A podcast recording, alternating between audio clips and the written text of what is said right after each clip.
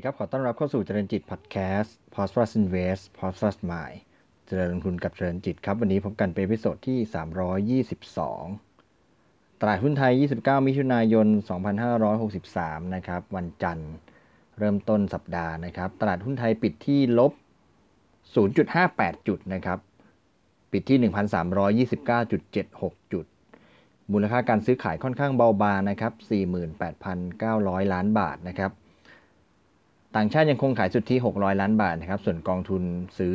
1,800 บรกเกอร์ซื้อ 1,000 นะครับ ส่วนรายย่อยขายอีก 2,200 ล้านบาทนะครับตลาดหุ้นไทยวันนี้เนี่ยจริง ๆ แล้วแกว่งตัวเนี่ยมีการปรับตัวลดลงไปตั้งแต่เช้านะครับ แล้วลบลงไปต่ำสุดเนี่ยลบ 17.75 จุดนะครับ ลงไปต่ำสุดที่ 1,312.59 จุดนะครับ ก่อนที่จะค่อยๆ ขยับขึ้นมาเรื่อยๆ ตลอดทั้งวัน จริงๆ ก็ต้องบอกว่าจนถึงช่วง 4โมงเย็นนะครับ16นาฬิกาเนี่ยตลาดหุ้นยังอยู่แถวๆพันสามร้อยยี่สิบอยู่เลยก็คือลบประมาณ 8.9 จุดนะครับก่อนที่ตั้งแต่ช่วงเพียง 4 โมงถึง 4 โมงครึ่งเนี่ยวิ่งขึ้นมารวดเลยมาปิดเหลือลบแค่ 0.58 จุดเท่านั้นเองวันนี้วันนี้วันที่ 29 มิถุนายนเนี่ยเป็นวันทำการสุดท้ายของสัญญาซื้อขายล่วงหน้าตัวเซ็ต50ซีรีส์ M20 นะครับซึ่งโดยทั่วไปแล้วตัว สัญญาเซ็ต50 Index Future เนี่ยจะมีการซื้อขายกันเนี่ยอายุของสัญญาหนึ่งเนี่ยจะมีอายุ 3 เดือนนะครับ แล้วก็วันทำการวันที่ซื้อขายวันสุดท้ายเนี่ยจะเป็นวันทำการก่อนวันทำการสุดท้ายของไตรมาสนะครับ ซึ่งเดือนมิถุนายนเนี่ยวันสุดท้ายของไตรวันทำการสุดท้ายของไตรมาสก็คือวันอังคารที่ 30 มิถุนาเพราะฉะนั้นวันซื้อขายวันสุดท้ายของเซ็ต50 Index Future เนี่ยก็คือวันที่ 29 มิถุนาก็ช่วงท้ายก็มีการ ไล่ราคาขึ้นสำหรับตัว ดัชนีเซตแล้วก็ส่งผลต่อตัวราคาปิดของเซต50 Index Future Series M ด้วยเช่นเดียวกันนะครับ วันนี้ตลาดเนี่ยแกว่งตัวอยู่ในแดนลบตลอดเวลาแล้วก็อย่างที่ได้เรียนนะครับ ตัววอลุ่มการซื้อขายค่อนข้างเบาบาง ส่วนตลาดหุ้นในภูมิภาคเอเชียเนี่ยส่วนมากก็อยู่ในแดนลบกันนะครับ ประเด็นที่มีการพูดถึงกันในวันนี้เนี่ยก็เป็นประเด็นของเรื่องของผู้ติดเชื้อ ไวรัสโควิด -19 นะครับ ซึ่งแม้สถานการณ์ในประเทศไทยเนี่ยเราจะไม่พบผู้ติดเชื้อภายในประเทศเนี่ยมาเป็นเวลากว่า 1 เดือนแล้วนะครับ จนทำให้เราเนี่ยทยอยปลดล็อกคลายล็อกกันมาถึงเฟสที่ 5 แล้วเกือบจะกลับมาเป็นปกติแล้ว ก็ยังขาดเพียงแต่ว่าการรับให้ผู้เดินทางจากต่างประเทศเข้ามาในประเทศนะครับ แต่สถานการณ์ทั่วโลกยังไม่ได้ดีขึ้นเลยนะครับ แล้วก็เริ่มส่งผลต่อ สภาวะการลงทุนแล้วนะครับ ในสัปดาห์ที่ผ่านมาเราเห็นแรงขายในตลาดหุ้นทั่วโลกนะครับ ทั้งฝั่งฝั่งสหรัฐเอง หรือว่าทางฝั่งยุโรปเองรวมถึงวันนี้ในวันจันนี้เนี่ยในภูมิภาคเอเชียนะครับ ตัว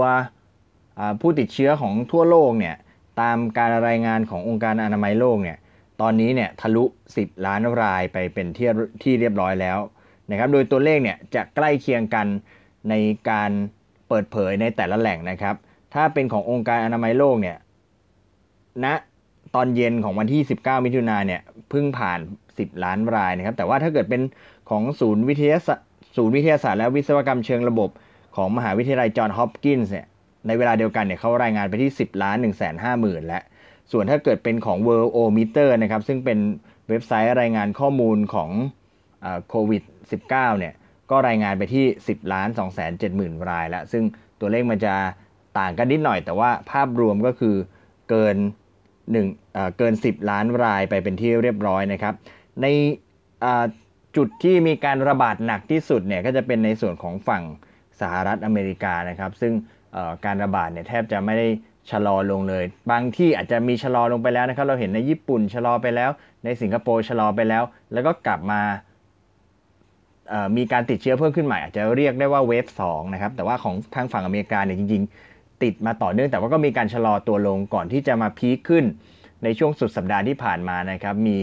การรายงาน daily case หรือว่าผู้ติดเชื้อรายวันเนี่ยสูงเกินกว่า 42,000 ราย ซึ่งพีคไปเมื่อวันศุกร์ก่อนที่จะชะลอตัวลงมาในวันเสาร์แล้วก็วันอาทิตย์ที่ผ่านมานะครับตัวผู้ติดเชื้อล่าสุดของทั้งฝั่งอเมริกาเนี่ยไวรัสโควิดเนี่ย ตอนนี้อยู่ที่2ล้าน6แสนรายนะครับ ในขณะที่มีผู้ติดเชื้อเอ่อมีผู้เสียชีวิตเนี่ยราว 1 2 8 0 0 0 รายนะครับ รัฐนิวยอร์กเนี่ยเป็นศูนย์กลางการแพร่ระบาดของไวรัสโควิดในสหรัฐนะครับ โดยเป็นจุดที่มีผู้ติดเชื้อสูงสุดในประเทศเนี่ยอยู่ที่ 4 1 6 0 0 0 รายนะครับ แล้วก็รัฐนิวยอร์กก็เป็นรัฐที่มีผู้เสียชีวิตสูงที่สุดในสหรัฐประมาณ 31,000 รายนะครับ ถ้าพูดถึงทั่วโลกบ้างนะครับทั่วโลกเนี่ยตอนนี้เนี่ยมีผู้เสียชีวิตทะลุ 5 0 0 0 0 0 รายไปแล้วนะครับ โดยอย่างที่ได้เรียนนะครับผู้ยอดผู้ติดเชื้อเนี่ยสหรัฐเป็นอันดับ 1 2ล้าน6แสนรายนะครับรองลงมาเนี่ยเป็นบราซิลนะครับ1ล้าน3แสน45,000 ราย รองลงมาเป็นรัสเซียนะครับ6แสน41,000 รายนะครับถัดมาเป็นอินเดีย 550,000 รายนะครับแล้วก็ตามด้วยสหราชอาณาจักรแล้วก็สเปนนะครับอยู่ราวๆ300,000 รายนะครับ จุดที่ยังน่ากังวลนะครับ ก็ยังอยู่ในประเทศที่เป็นอันดับต้นๆนะครับสหรัฐบราซิล รัสเซีย อินเดียนะครับเดลี่เคสเนี่ยยังสูงอยู่นะครับ แต่ว่าอย่างถ้าถ้าเป็นพวกสหรัฐอเมริกาหรือสเปนเออขออภัยครับสหราชอาณาจักรหรือสเปนเนี่ยก็ผู้ติดเชื้อก็อาจจะชะลอตัวลงแล้ว แต่ว่าก่อนหน้านี้ก็เจอกันไปหนักเหมือนกันนะครับในแง่ของผู้เสียชีวิตนะครับสหรัฐก็แสนสองหมื่นแปดพันราย ตามมาด้วยบราซิลห้าหมื่นเจ็ดพันราย สหราชอาณาจักรสี่หมื่นสามพันห้าร้อยราย อิตาลีสามหมื่นสี่พันราย แล้วก็ฝรั่งเศสสองหมื่นเก้าพันราย ก็คือ ถ้าเป็นฝั่งของยุโรปเนี่ยเขาเจอหนักไปแล้ว แต่ตอนนี้ชะลอตัวลงแล้ว จะหนักก็ยังมีอเมริกา บราซิล รัสเซีย แล้วก็อินเดียนะครับ ก็ตลาดหุ้นเนี่ยเหมือนกับเมินเมินเมินข่าวตัวของไวรัสโควิด ไประยะหนึ่งนะครับ โดยเฉพาะในช่วงเดือนเมษาพฤษภา แล้วก็รวมถึงช่วงต้นเดือนมิถุนายนเนี่ยก็เราเห็นการปรับตัวขึ้นของตลาดหุ้นนะครับ จนใกล้ๆจะสิ้นสุดเดือนมิถุนายนหรือสิ้นสุดไตรมาสสองเนี่ยก็เริ่มมีการกลับมาสนใจในเรื่องของผู้ติดเชื้อไวรัสโควิดอีกครั้งหนึ่งเพราะว่าในหลาย ๆ แห่งโดยเฉพาะในสหรัฐอเมริกาเนี่ยจำนวนผู้ติดเชื้อไม่ได้ลดลงเลยนะครับ ยังมีการระบาดอยู่อย่างต่อเนื่อง แล้วก็ในแง่ของเศรษฐกิจเองเนี่ยการจะปิดล็อกดาวน์ต่อไปเนี่ย ก็อาจจะทำให้ส่งผลกระทบต่อตัวภาวะเศรษฐกิจมากขึ้นไปอีกนะครับ หลาย ๆ ที่จำใจต้องปลดล็อกดาวน์นะครับ แล้วตัวสหรัฐอเมริกาเองถ้า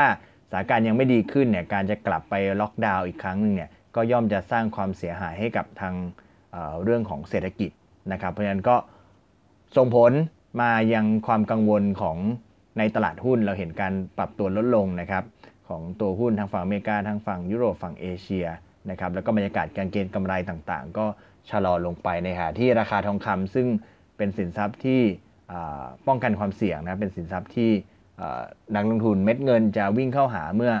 เมื่อมีปัจจัยความเสี่ยงเนี่ยก็มีการปรับตัวขึ้นทำนิวไฮนะครับก็ล่าสุดเนี่ยราคาทองเนี่ยก็ยังปรับตัวขึ้นอย่างต่อเนื่องนะครับ ล่าสุดอยู่ที่ ระดับ 1,780 เหรียญต่อทรอยออสนะครับ ก็เป็นภาพรวมการลงทุนในช่วงต้นสัปดาห์นะครับ ที่เอามาอัปเดตให้ฟังนะครับ เราไม่ได้พูดคุยกันในแง่ของตัวเลขของผู้ติดเชื้อไวรัสโควิดกันมาสักระยะหนึ่งนะครับ วันนี้ก็ขออนุญาตเอามาอัปเดตให้ฟังจะได้เป็นประเด็นจะได้ติดตามไปในประเด็นเดียวกันกับความกังวลของนักทุนทั่วโลก แล้วก็สามารถที่จะนำมา พิจารณาในเรื่องของการลงทุนในตลาดหุ้นบ้านเราแม้ว่าในวันจันทร์ตลาดหุ้นจะปิดแคบๆแล้วก็มี volume การซื้อขายที่เบาบางก็ตามนะครับก็เชื่อว่าน่าจะเป็นประโยชน์ วันนี้ขอบคุณที่ติดตามนะครับ แล้วพบกันใหม่ใน episode ถัดไป วันนี้ขอบคุณและสวัสดีครับ